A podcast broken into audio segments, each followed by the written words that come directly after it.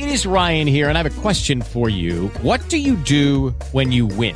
Like, are you a fist pumper? A woohooer, a hand clapper, a high fiver. I kind of like the high five, but if you want to hone in on those winning moves, check out Chumba Casino. At ChumbaCasino.com, choose from hundreds of social casino style games for your chance to redeem serious cash prizes. There are new game releases weekly, plus free daily bonuses. So don't wait. Start having the most fun ever at ChumbaCasino.com. No purchase necessary. VGW Group. Void were prohibited by law. See terms and conditions. 18 plus. To be fair, I think every team is entitled to at least one primetime game. Even Oh, if it's yeah. on a Thursday. Yeah, that's the rule. I would just suggest putting the bad ones later. Like at like midnight. no, not like not later in the night, like later in the schedule. I hear you. that's a good idea too, though. Like it's like uh, the- the 49ers Rams, 3 a.m. Yeah. Time. Yeah. Perfect is we know you need something to help you fall asleep. We got just the thing for you. If you've been out late on a, on this Thursday night and you're having trouble sleeping, here's a really shitty game for you to watch. You can watch this this nine to six Rams 49ers game put you right out.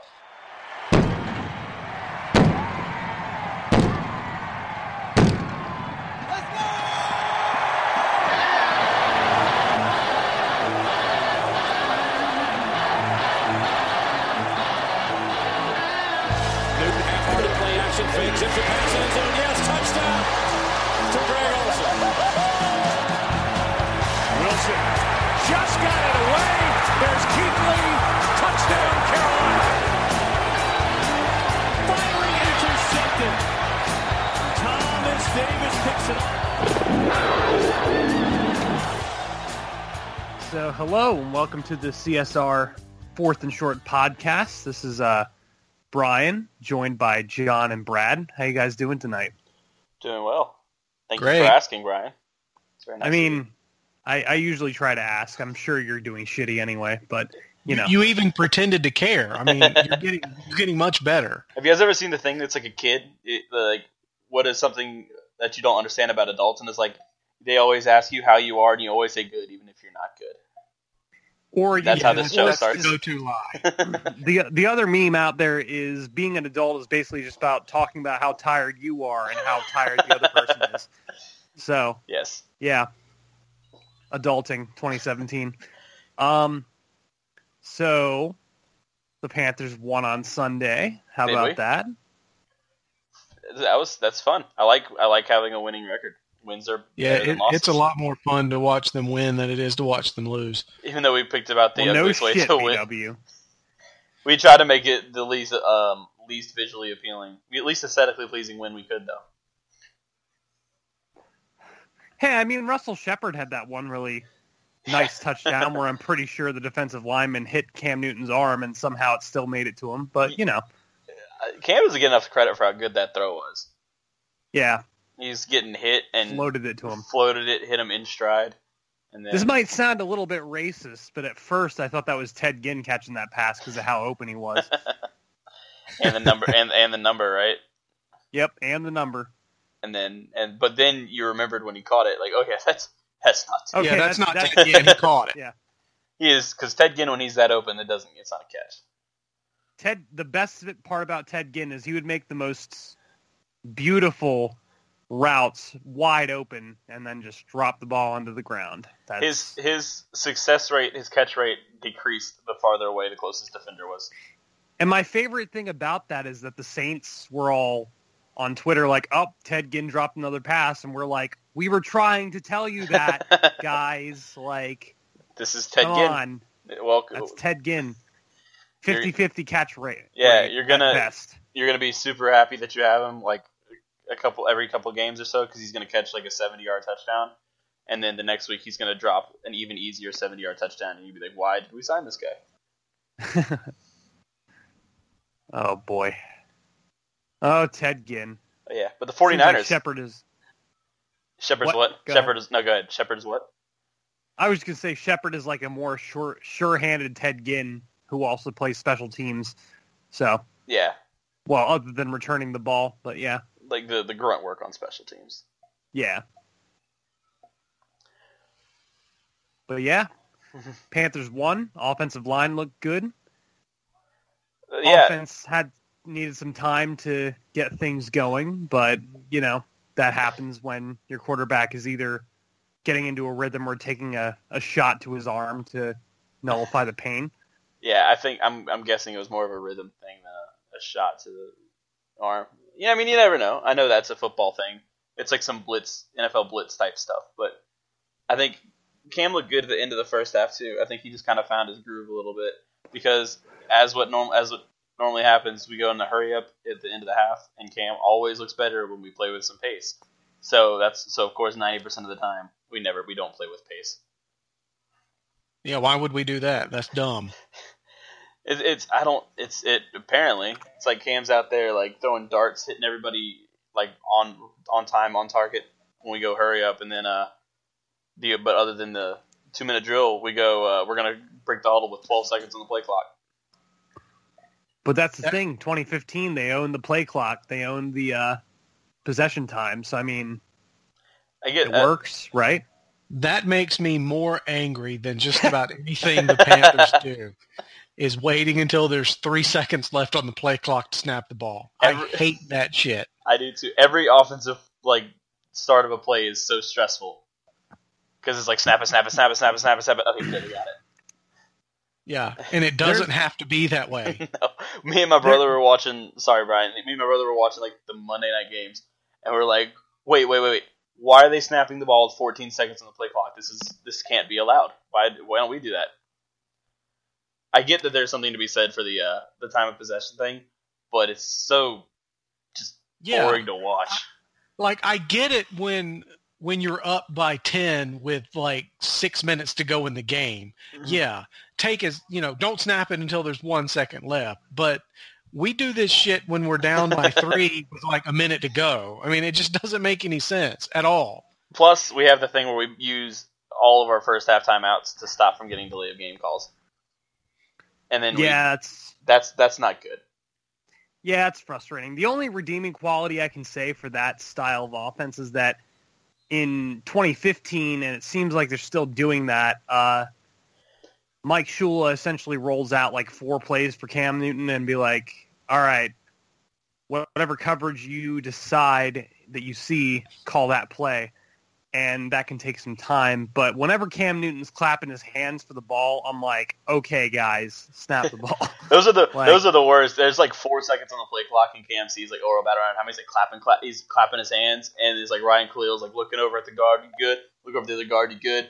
Checking the watch, and just like the whole time Cam's like snap it, like trying to yell them to snap it, and they're just kind of taking their sweet time. It's like why? What are we waiting for? Yeah. Yep. So speaking see, of that- Cam, What? oh, go ahead. I was just going to say that problem can be fixed if Mike Shula would stop doing what you said, where he gives him, you know, half the freaking playbook and says, you know, pick one of these eight plays. Just give him the play, and then if it's not there, just let Cam do whatever Cam does. I mean, yeah, it would work out so much better. I feel like we don't have the audible. We don't see the or last year and then last week we didn't see the audibles at the line like we saw in 2015. That might be Mm. misremembering. I might just be misremembering. I just feel like 2015 we had more time. We still snapped it late, but we had more time to see Cam doing all his gyrations and snap counts Well, and stuff, hard counts and stuff. it's tough to see. It's really tough because you don't know sometimes when Cam Newton is audibling, Yeah, like because it could be just like a different inflection on how he does the hard count. It could be a random motion with his hand. You know, like it's it's not easy to tell when he's audibling because you don't want the defense to figure out that you're doing that. So, you know, it's yeah, it is what it is. Like it's there's definitely a time management issue there, regardless of what they're doing. But if they're winning, they're winning, and right now the Panthers are one to zero. So yeah, undefeated. do it. keep- Keep doing what you exactly. Keep doing what you're doing. But uh, so speaking of Cam Newton and his uh time management skills, so didn't look too sharp on the throws in the first half. Obviously, in the second half, he looked like he did pretty well. Um, are you guys concerned about week two Cam Newton coming out there, at least in the first bit of the game? I'm not. A little bit. You go first because I don't really have a whole lot. I'm. I, yeah, you go first, Brad. Well, I'm not really quote unquote concerned. I just I know that these things take time and what we're seeing is Cam is basically playing the preseason. And I think we're going to see another first half like we saw last week where he's going to take a little bit of time to get get himself, you know, into the rhythm of the game. Uh, I think it'll take less time than it took last week. I don't think we'll see, you know, almost the entire first half. I think maybe the first quarter uh, he's going to look a little rough, but I do think that as the season goes on, we're going to see it less and less until you know it's going to take about three weeks for him to be fully there. Because um, like you know he took he threw what um, four passes the whole preseason, so Two, actually. Two, yeah, uh, yeah. He threw two passes the entire preseason, so we're we're still seeing what we would be seeing from Cam in like the second preseason game. So you know, I'm not worried about it. I'm just I'm not expecting him to go out there and throw for you know 300 yards in the first half. Yeah, and, and then the two throws he did make in the preseason were about as easy a throws as you could make. Like Yeah, underneath throws, not a whole lot of reading the coverage or anything. I think the McCaffrey one was a check down, so he but you know, he wasn't challenging his arm or challenging what he was seeing to make the throws he made. Um, which I think was the big thing. Do what I want to see is um I don't know how if if we're really that confident in his shoulder, I would like us to like let him run early in the game a time or two because we've always talked about he seems to get in the game better when he when he runs. And Uh-huh. somebody said this, and I didn't go back and verify, but they said that that you know that rollout that he had that he kind of got flipped up as he went out of bounds, and he scared everybody by not getting up right away. Yeah, that- I love that. After it's yeah, afterwards it's I love it in the moment in that three seconds it's like he better be faking it again. Um, that might have been like the turning point where he started kind of sharpening up. Where he once he kind of got he got hit a little bit, got out moving, kind of got involved in the game, and it's easier for him to find his groove. I don't want us to completely get rid of the whole Cam Newton running aspect because I know we want to keep him healthy, but that's also part of what makes him so good. Yeah, we can't cut it out completely, like you said. That's what makes him Cam. I mean, Yeah, if we're going to put him back there in the pocket and never let him move, we should we should just trade him and get somebody like Mike Glennon, you know, somebody who doesn't know how to leave Yeah. the pocket. Um, but you know, I, I'm with you. I hope we do see more of it. Yeah, like the six carries, which I don't even. I was surprised he even had like six carries because I think they were like kneel downs or half of them for like five yards is not what I want to see from Cam going forward. He's one of like the best dual threat quarterbacks the NFL's ever had. We shouldn't shouldn't neuter him like that. But hey, if you're winning by 20 points, you know. Yeah, I just I would. We were yeah. I mean, it, would, it wouldn't be something I would call like later in the game when we're up by twenty, but get him involved early, get him get the blood flowing a little bit. Yeah. But this week might not be the best week for that too, because if everything goes to plan, this game will probably be about the same difficulty level as a 49ers game. You know, I actually see it as I see it as being a little bit more of a competitive game, to be honest. Um, LeSean McCoy, obviously one of the top running backs in the NFL. Uh, Mhm. Tyrod Taylor is a bit underrated as far as his efficiency as a passer, and obviously he is a pretty fast quarterback when he runs. Yeah, Um, offensive weapons wise, the only one that I can really recognize and say, oh, that guy's going to be might be a problem is Charles Clay. Um, but on defense, they got Kyle Williams, Marcell Dareus, uh, you know, a couple good linebackers there. They have a decent front seven, and we know that Sean McDermott can make a decent defense happen with decent pieces. He doesn't need a top ten, top five level player at every position. So yeah. I think I think it's going to be closer than people realize. I think the Bills are a much better team than the 49ers, but will that will kind of be offset by the home field. We're, we're going to be at home as opposed to playing on the West Coast, and I think it'll be a, a sharper Cam Newton and offense in general to kind of offset the fact that the Bills are a much better team than the 49ers. Though McCoy and Taylor scare me just because they're so quick. Yeah. Either of them can break What I- free at any time. Plus, we've got Mike Tolbert's revenge. You know, we're going to get a big dose of that. Get your goggles, boys. I was so surprised how much they used him last week. Yeah, Yeah, he's but- like their he's like RB two for them, He's isn't their, he? legitimately their second running back. Like he had ten carries and he only caught one pass, but he got targeted like three or four times. Like he's a focal point of their offense. I mean, part of that was him being ahead and playing the Jets, but like, is that really? That's why they cut.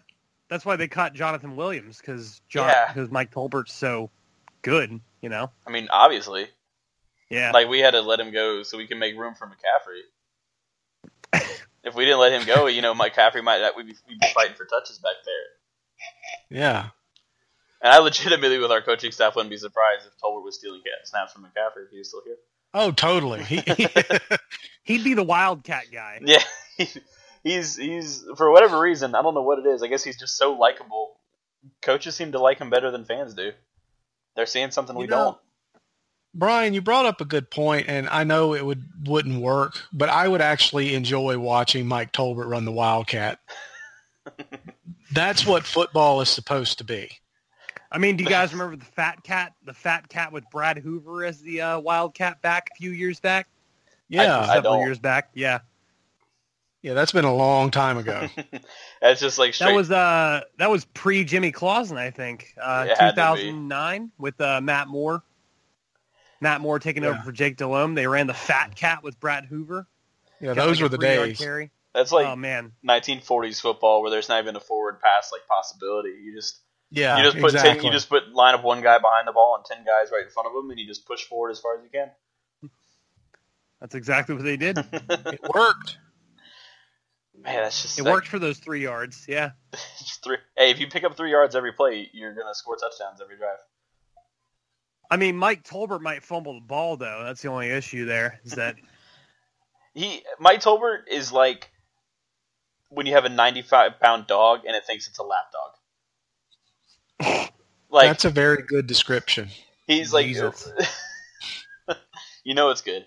Um, you like we've seen him so many times. Like Mike Tolbert gets the ball and he, he gets outside and he's got one on one with the DB and he tries to like sidestep him and trips over his own feet and falls. And it's like, Mike, you got this guy outweighed by 80 pounds. Why you just run run straight through him? Yeah, run over him. well in his early years he could do that. I mean, like I'm pretty sure he juked out either Brian Urlacher or Julius Peppers in his earlier years as a Panther, but that's not in him anymore. Like Yeah, and that's what I'm saying. he's juking and it's like it's like a soft wave. yeah, that's what I'm saying. like- he doesn't Like, realize. oh no, I have this I have this really shallow tide wave coming at me. What am I gonna do? Oh no. It just I just remember a couple times last year because he was so ineffective his last couple years. He get the ball on like a swing route, and he would go and like try to do like a spin move on a defensive back and just kind of fall over while barely being touched, and he'd have like two yards short of the first down. Come on, Mike. You're you're old. You're large. This is not how you need to be playing football.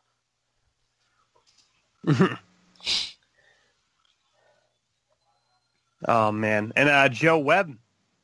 Joe Webb's a bill now too. You gonna steal our offensive secrets?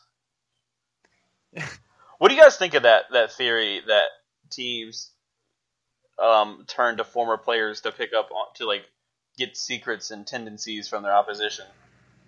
I think they do it, but I don't think they really get as much information as some fans think. That's my thing too, because like the Boulware thing is a very obvious, like looks like a very obvious. Yeah, there's no other reason that the 49ers signed Ben Boulware. I mean, let's be real. Yeah, he was there for like what three days and then cut the day after the game. Yeah, Yeah. and yeah, and he was smart because he he signed a lease on a condo. Come on, Ben, you you got to be smarter than that. You got to be smart. You got to know why they brought you in. We and saw- I'm sure they they asked him one question. You know, they brought him in, they put him on the practice squad, they called him into the coach's office, and they said, "How do we stop Christian McCaffrey?" yeah, And that's pretty much all they said. And he Well, probably looked at the coach and said, "Uh, I don't know. you can't. We can't. You Well, can't."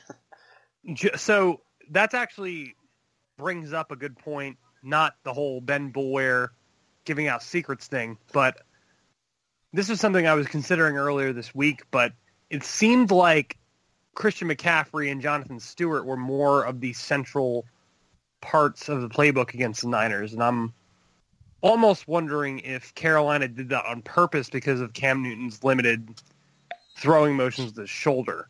Like it seemed like they were focusing on McCaffrey, Stewart to alleviate the issues that would come up with uh, Cam Newton's arm since he wasn't quite 100% yet. So what do you guys think about that? I mean, that would make sense. Like I think that's part of it. Yeah. ease him into it, really focus on the running game and short passing game. And I think also part of it is, you know, I guess there's a two. It's a it's a two sided thing. One of it is it's very easy, just like human nature. You have a new toy, you want to use it as much as you can right away. So we have Christian McCaffrey, and I'm sure Mike Shula is just very excited to try to do all the things he can with Christian McCaffrey right out of the gate. And I think also that sets him up as yeah, look, we're actually we actually want to get this guy involved. You need to pay attention to him. He's a big part of this team. Well, on top of that, McCaffrey is like a limited quarterback's best friend because he's a short yardage Mhm. back and he's a uh, a running threat too. So throw the ball to him short, run the ball with him. You know, it just seemed like Carolina was making their playbook and their game plan around him more so than Cam Newton to me. Yeah, And I would agree with that. it makes a lot of sense because if Cam Newton's not 100%, you make it because like it wasn't like McCaffrey was overly effective. Like the Niners were pretty well prepared for him. I mean, he had mm-hmm. like what, like 80 all all around yards, which is like Yeah, that's pretty good. But like to any of us people who've been following the Panthers for a while, we know McCaffrey is he's capable, capable. of much better than that. Yeah, yeah. The 49ers did a good job. He he didn't break off any big plays, which is going to be the big thing to help those yardage totals and stuff. Which the 49ers did. They devoted a lot of attention to him, which was also surprising for a rookie that's never gotten any live action. Like that, they were prepared for that. But I think Kyle Shanahan's going to be a good coach for them. Well, the whole decoy theory is uh, it has a lot of ground to it because they mixed him in really fast, really early, where it was like the Niners defense had to be like, okay, this guy's a big part of their game plan. We got to do something to uh, contain Yeah. him. So it makes sense. Like uh, that one touchdown with Stewart, where it was a screen pass to Stewart, they used McCaffrey as a decoy. The linebackers came off and essentially guarded him, and then suddenly he's blocking for a Jonathan Stewart touchdown. It's like, you know, he's got value other than just being the guy you throw the ball to. So Yeah, and I've been I think, I've been pretty uh, on Mike Shula's case in the comments last week that are about the lacking of creativity in our offense, and that was one of the examples of a, a creative play design to get somebody open based on the play design and not just counting on them to win on with their skill. And it worked out well. We need. I would like to see more of that. By the way, breaking news: Deshaun Watson just ran for a 49-yard touchdown to end the half, basically wow. pretty good stuff. Um, but yeah, anyway, back to the Panthers. Um, yeah, that was I like using him as a decoy. Hopefully, that's a sign of things to come. That we having that matchup problem opens things up for other the rest of the team.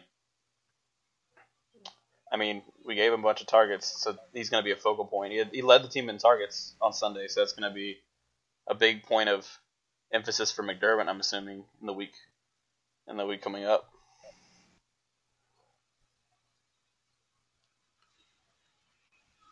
Yeah, I mean McDermott's going to know the defense. Like, let's be honest here. I mean, like Wilks has Wilks is obviously a new defensive coordinator, but he's not doing things that are all that different with the defense. No, you know? it's not like a whole no, new it's playbook. basically the same thing. Mhm. yeah. I think Throw a few weird blitzes in there here and there, but McDermott's going to know how to uh, exploit this defense. So the uh, the play calling is going to be a big deal this week because you know the McDermott knows the strengths and defenses the the strengths and weaknesses of this defense. So the one thing that he's going to exploit it. the one thing that Wilks does differently than McDermott, and I think it will play to our advantage with the Bills in particular, is that Wilks is much seems much more willing to play up on the line, play man coverage, pressure the quarterback, and not play as much of it, but you know, play a more aggressive style. And I think the biggest weakness, as we always said with the Panthers defense, is like pass catching backs and tight ends, just kind of catching everything underneath the zones we tend to drop into.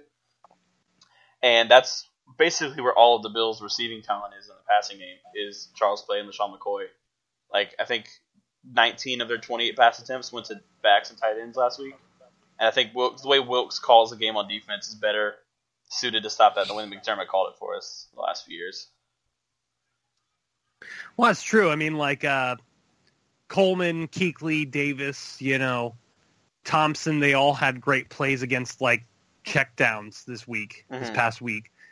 They were they were ready for him, and I think it's going to be a very similar game plan because Shanahan threw out the exact game plan that normally was a good was a good plan against Yeah. the Panthers defense because it was quick passing. You know, you don't allow, allow the pass rush to get there, at least theoretically, but the Panthers were prepared for it. And uh, I think that uh, McDermott's going to try something similar with Taylor, and it probably won't work out so well as similar to the uh, Niners game. Yeah, and then the only thing, the only the main difference is because Hyde is also very, very good back in his own right, and his pass catching doesn't get enough credit. Um, this the big difference is that Taylor is going to be able to elude pressure much better than Hoyer was. Right. So as, long, as long as we keep him, but we've always, I mean, I might. It seems like we we're very disciplined when we rush the passer compared to some other teams. Like we, everybody stays in their lanes well. Um, everything kind of, especially because we had so much pressure up the middle. There's not going to be a lot of room. Hopefully, that theoretically there wouldn't be a lot of room for Taylor to to run around and get away. Well, on top of that, this uh, this group of defensive linemen is like one of the deepest the Panthers have had in Mhm. years. Um, you know, Addison, obviously Johnson, but Peppers has been playing well from the start. Uh, Wes Horton last week had his fourth his fourth strip sack out of the last five games, which I found I did not know that. That is impressive. Yeah, you could have won some Yeah, big so- money if you bet the uh, Wes Horton will get the first sack for the Panthers this season. Yeah, and uh, the linebackers all came in on good pass rush. Like Thomas Davis obviously got a sack, and Thompson got a sack. But Thompson in general, I saw him. He was coming in free, and he was coming in with some wild pressure on those uh, on those blitzes. Like the Panthers have a lot of good pieces for rushing the passer, and that's obviously you know a big deal for really any any defense or really any going against any offense. Like if you can rush the passer with that kind of with that kind of frequency, they're not they're going to struggle no matter who it is, whether it's Tom Yeah. Brady or Brad Hoyer. You know, That's basically the scouting report for almost every quarterback. Is like, well, if you pressure them and knock 'em around a little bit, you get them off their game. yeah, So yeah, but I, I mean, it's. I feel I feel very good about the Bills game. Um, like I said, I just they they beat the Jets by nine. Like they didn't run away against the Jets, who are probably going to be the one. They look like they'll be one of the worst teams in recent memory. So I think Yeah, they're they're going to go one and fifteen if they're lucky. I mean, they might even go o, they might even go over on the year. I mean, they're they're awful. another thing to keep in mind, and this obviously isn't this is half joking, but the Bills probably don't like Brandon Beane probably is wouldn't be too upset if they lost. Like I don't know if he really wants them to go two and zero to start the season because they every move they made this offseason seemed to be preparing themselves to clean house and be as open as possible to build into the future. Starting two and zero, hurting that they're already hurting their draft spot, their draft stock. If they were to go that route. Yeah, well, I mean, like Sammy Watkins was not successful to them. Yeah. to be honest. Like Jordan Matthews is a guy where it's like he was a second round pick for the Eagles, so they don't have to uh, deal with the whole first uh, fifth year option with him. Um, Yeah, I understand them not picking up Watkins' option because it's guaranteed for injury, and it's probably going to be like what twelve million dollars or something that'd be guaranteed if he inevitably got hurt. But the oh, it'd be trading him more than that. or whatever, it's what top ten for his position average. I Yeah. think so. Yeah, So yeah, like fifteen. I don't know. I don't know salary cap numbers off the top of my head. I like what the Bills have done. mm-hmm. I, do just too. don't know.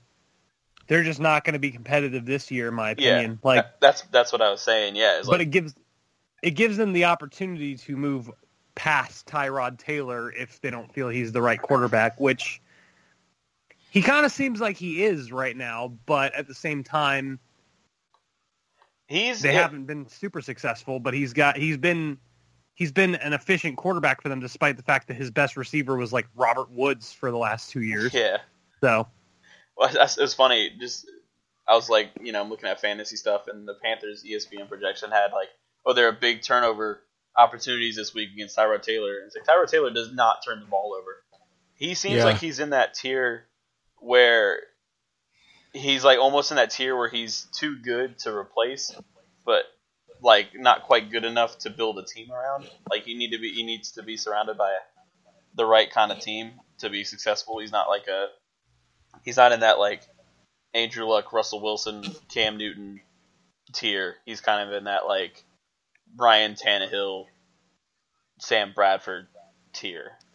but he's Which- not a tall white guy who can kind of throw the ball though. He can.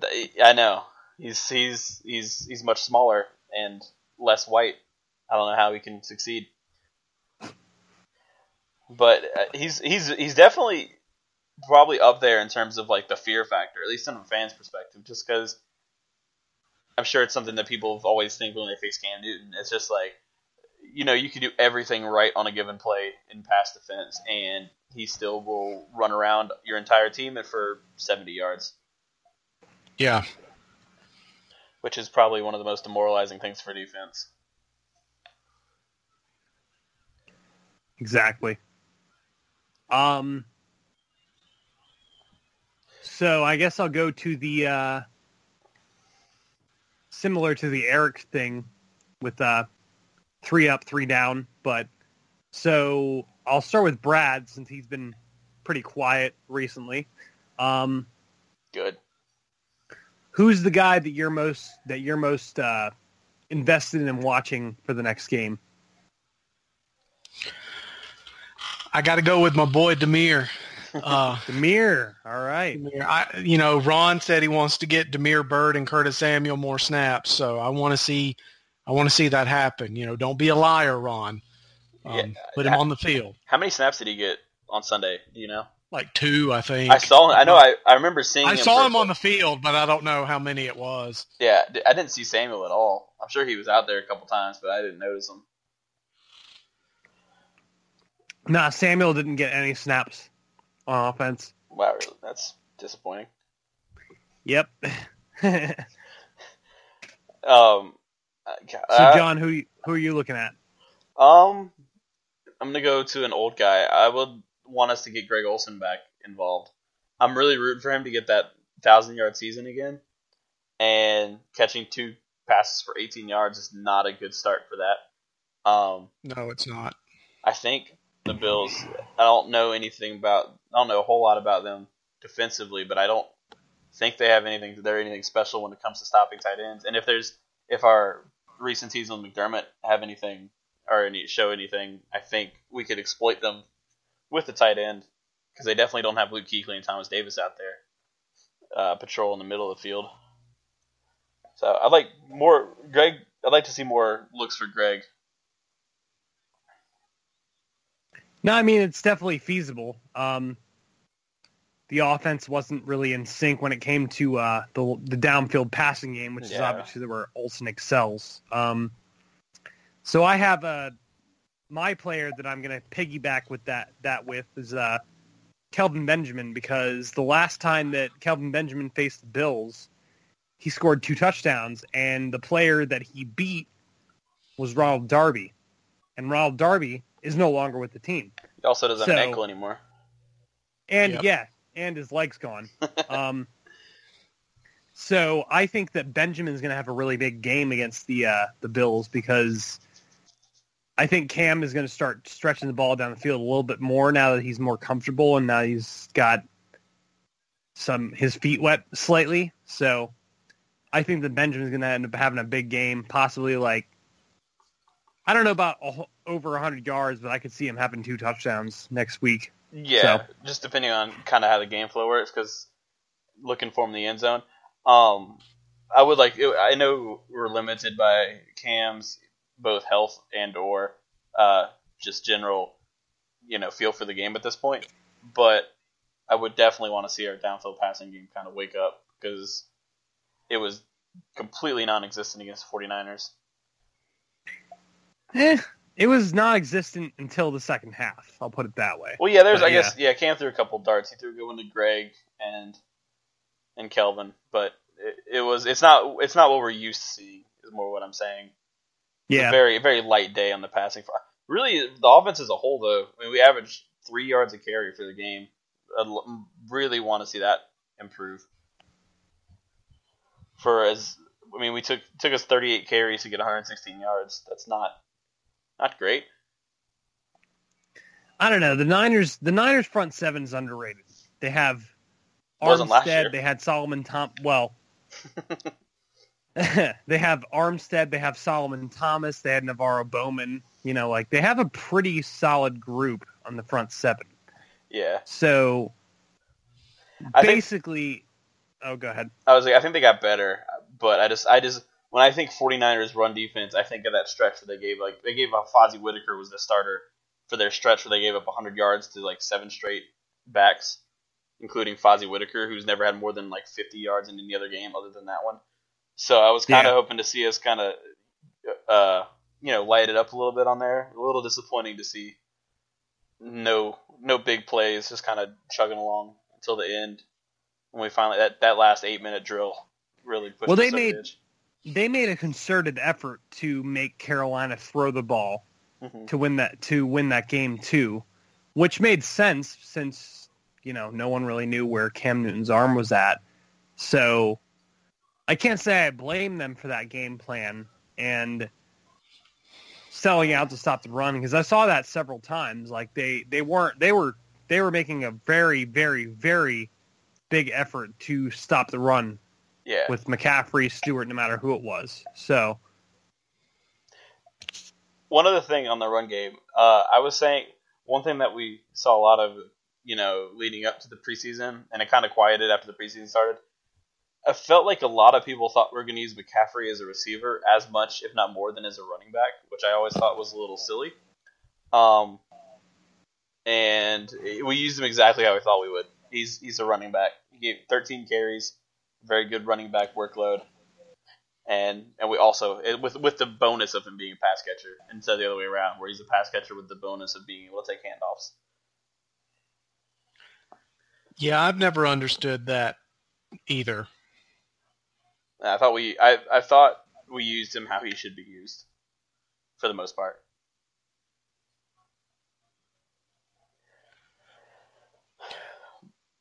One other thing, just to go to like an around the league thing. So we, the Panthers, we had 38 rush attempts compared to 25 pass attempts. Very not 2017. and I noticed a lot, like around the league, that was a very much more common than I'm used to seeing it.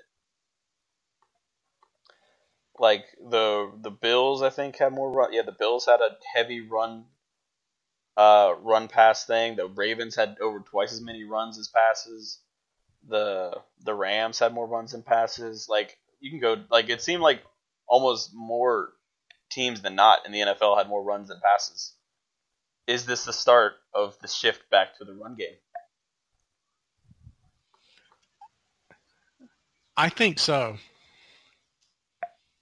is like because you know how people it's always you know things go in cycles and it's like you know everybody's building up for speed to pat to counter all the passing game and stuff.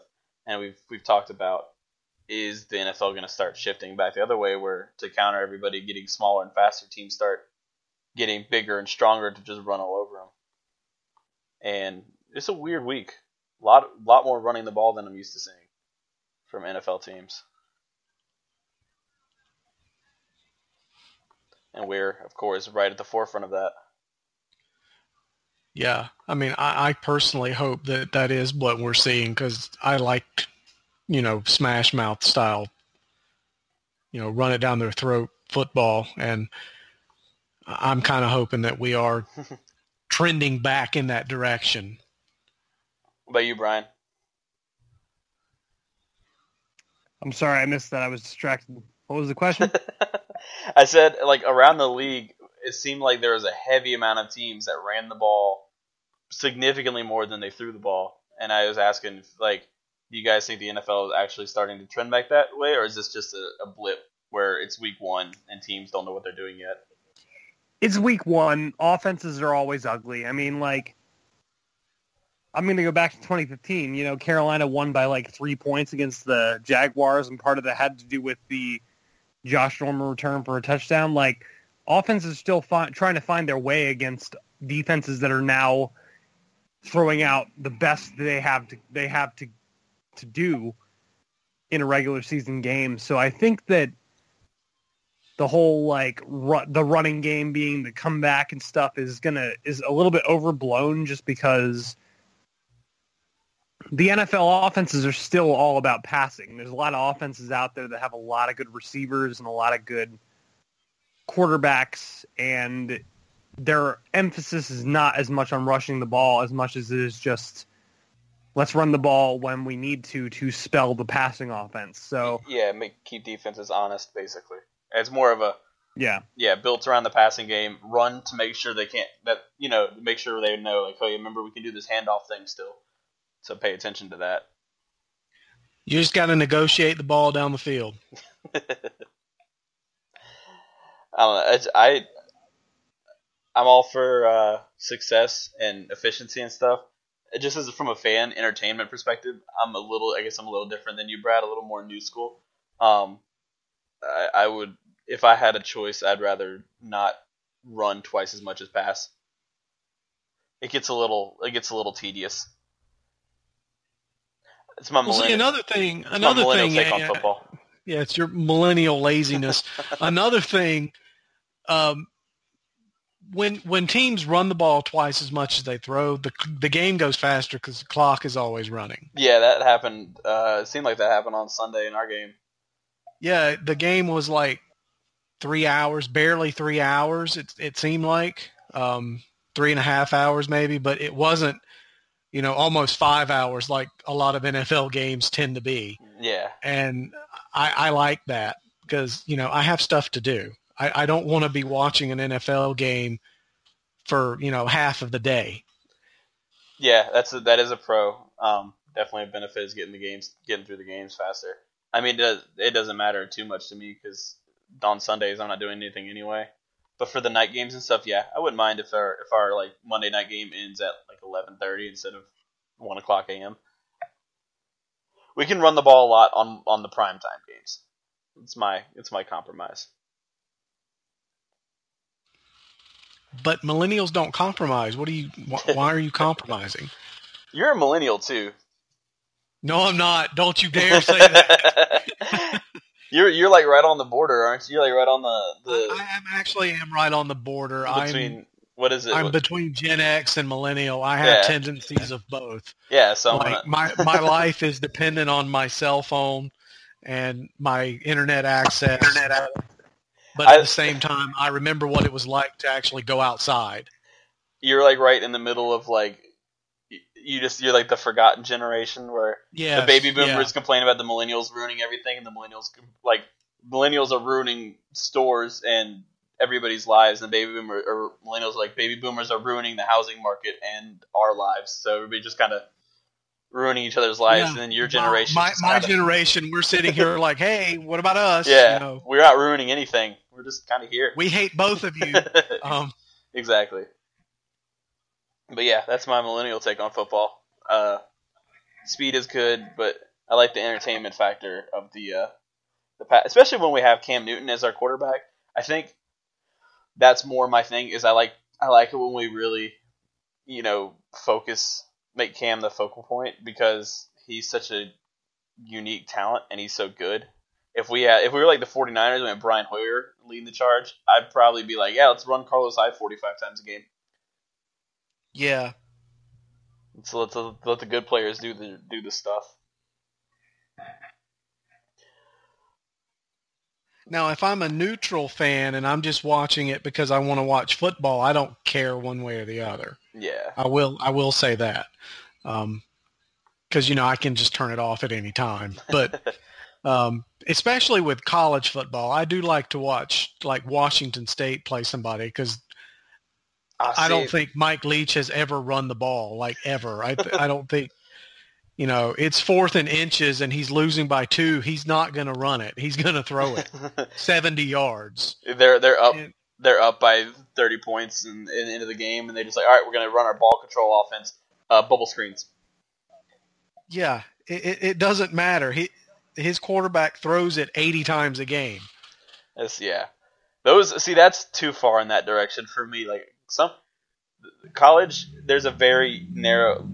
There's a lot of college games that I just find unbearable, and one of those are some of the ones where they throw the ball 75 times, and the other ones are when they're the exact opposite, like the Georgia Tech triple option, and then what UNC Charlotte has done for a long time, where you just run the ball every single play because your quarterback can't throw. That is Yeah. just that's like watching paint dry. The only school in the entire country that is allowed to run the option and it be cool and everybody's okay with it is the Army and Navy. That's it. Nobody else is allowed to do it. Yeah, so Like even the Tech- Air Force doesn't run the option. But Go ahead. Sorry. yeah. Georgia Tech, they need to get an offense. They can't be doing that crap. And, you know, everybody else that runs it, like Wofford and UNC, it's always the one like barely FCS like schools that do. Yeah, because it's hard. They can't find quarterback talent. They can't find quarterbacks. Yeah. So they just recruit extra running backs and just put one of them at quarterback.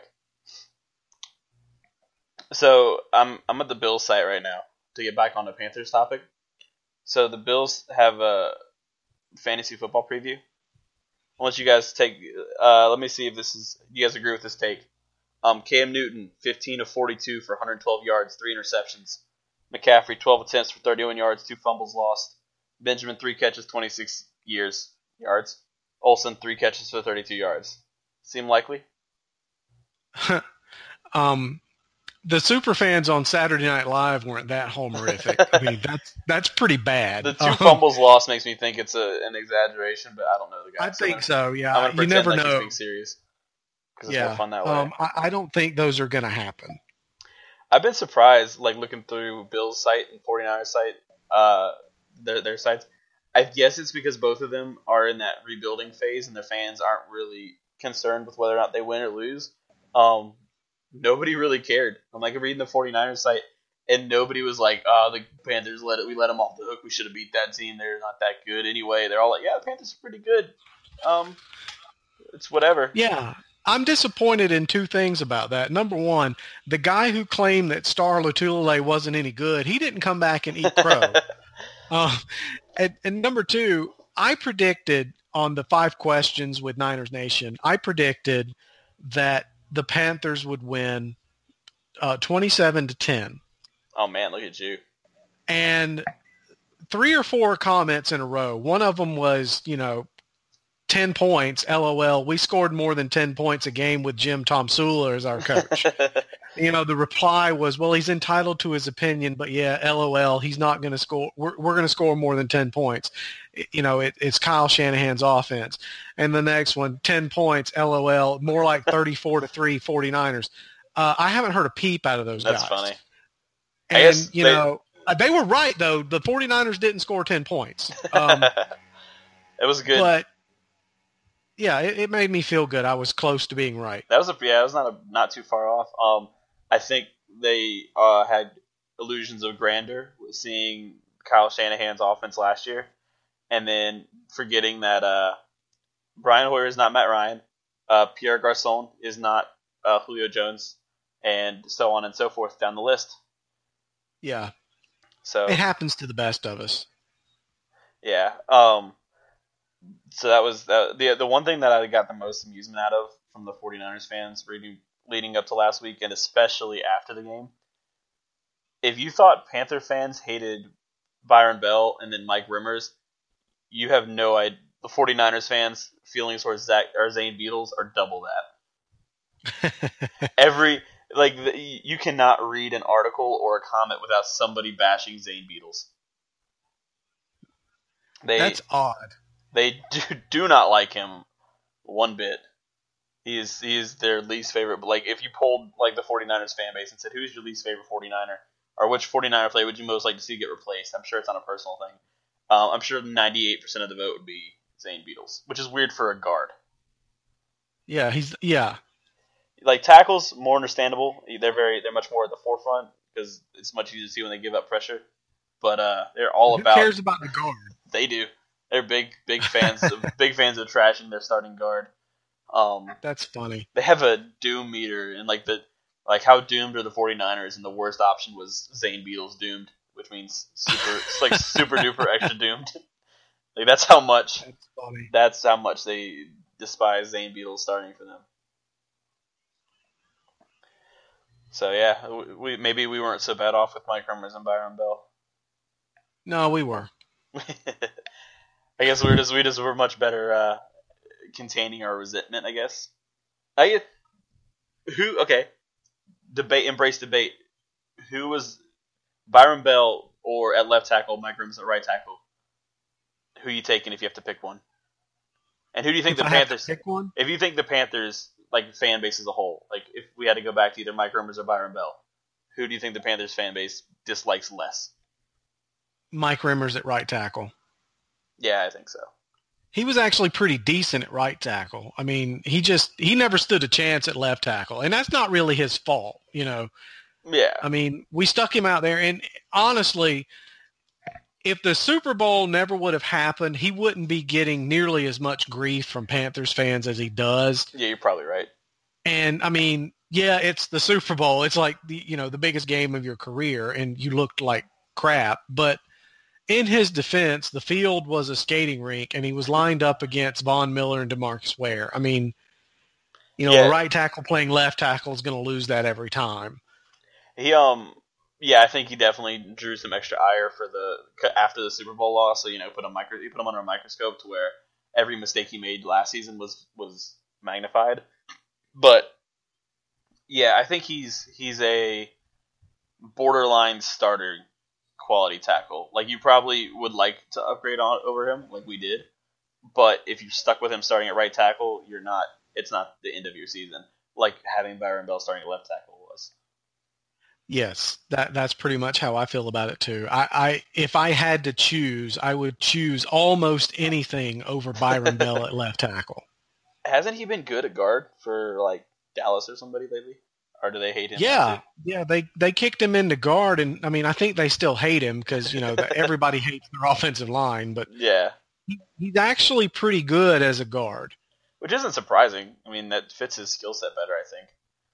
Yeah, He's not athletic enough to play tackle, but he's big and strong. Let him push some people around on the inside where he's got help around him.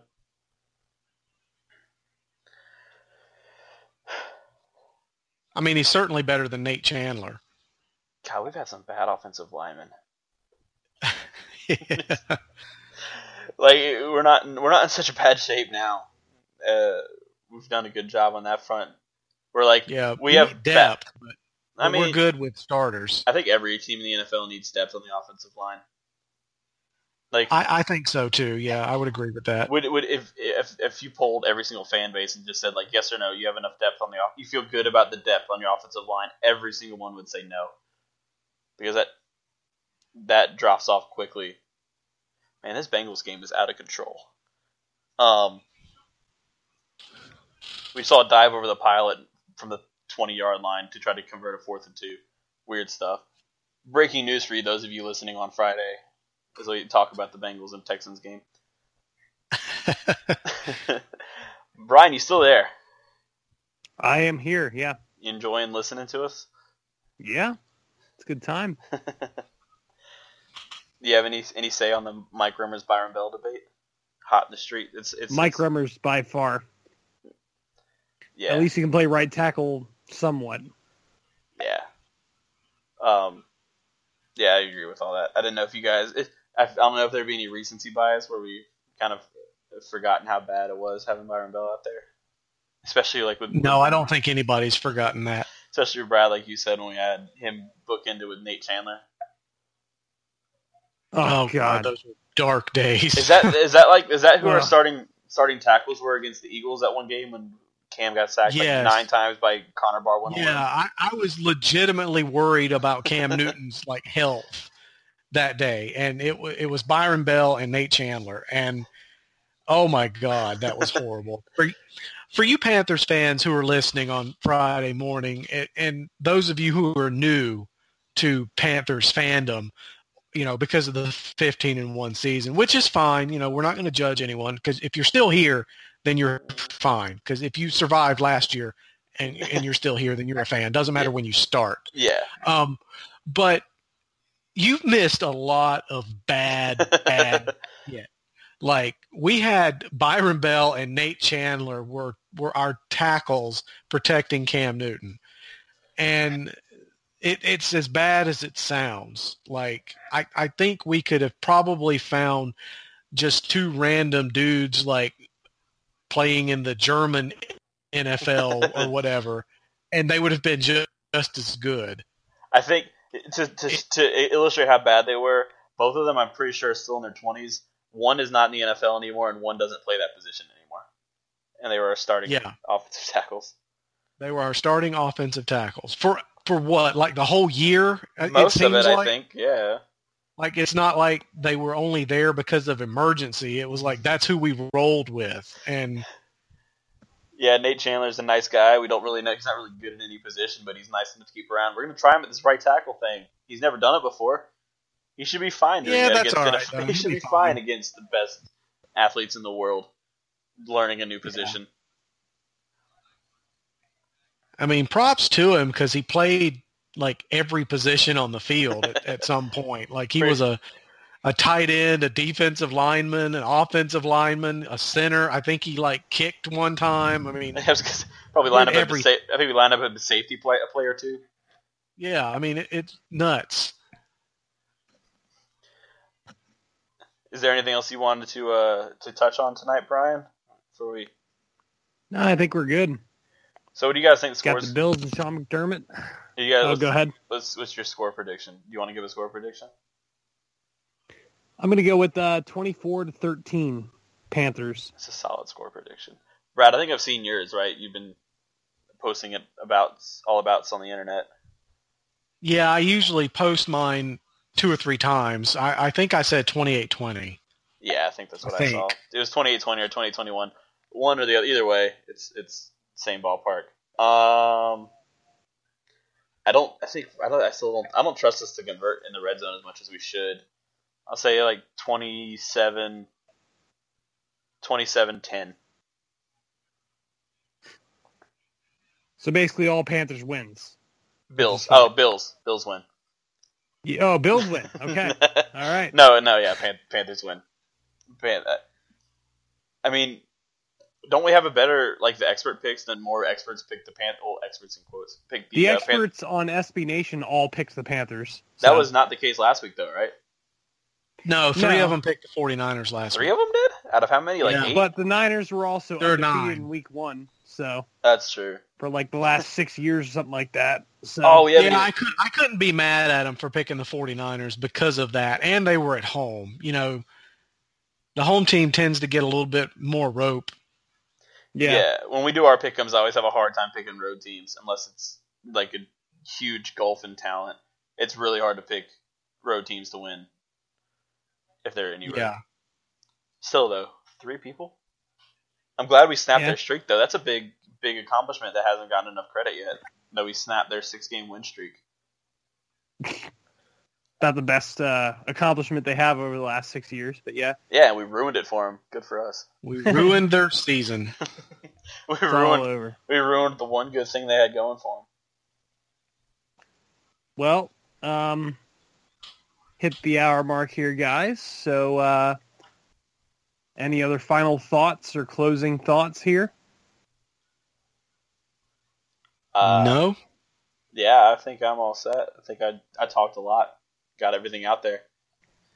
Yeah, Yeah, you did always do. You I- always do. Should, Um, you should see me off the podcast. It's even worse. yeah, it's true. I've been there. Um, all right. Well, uh, join us next week for some recaps of the uh, Buffalo Bills game. Hopefully, it's a it's a positive recap. But this is the fourth and short podcast with uh, John and Brad, and we'll catch you guys later. See you next week. Later.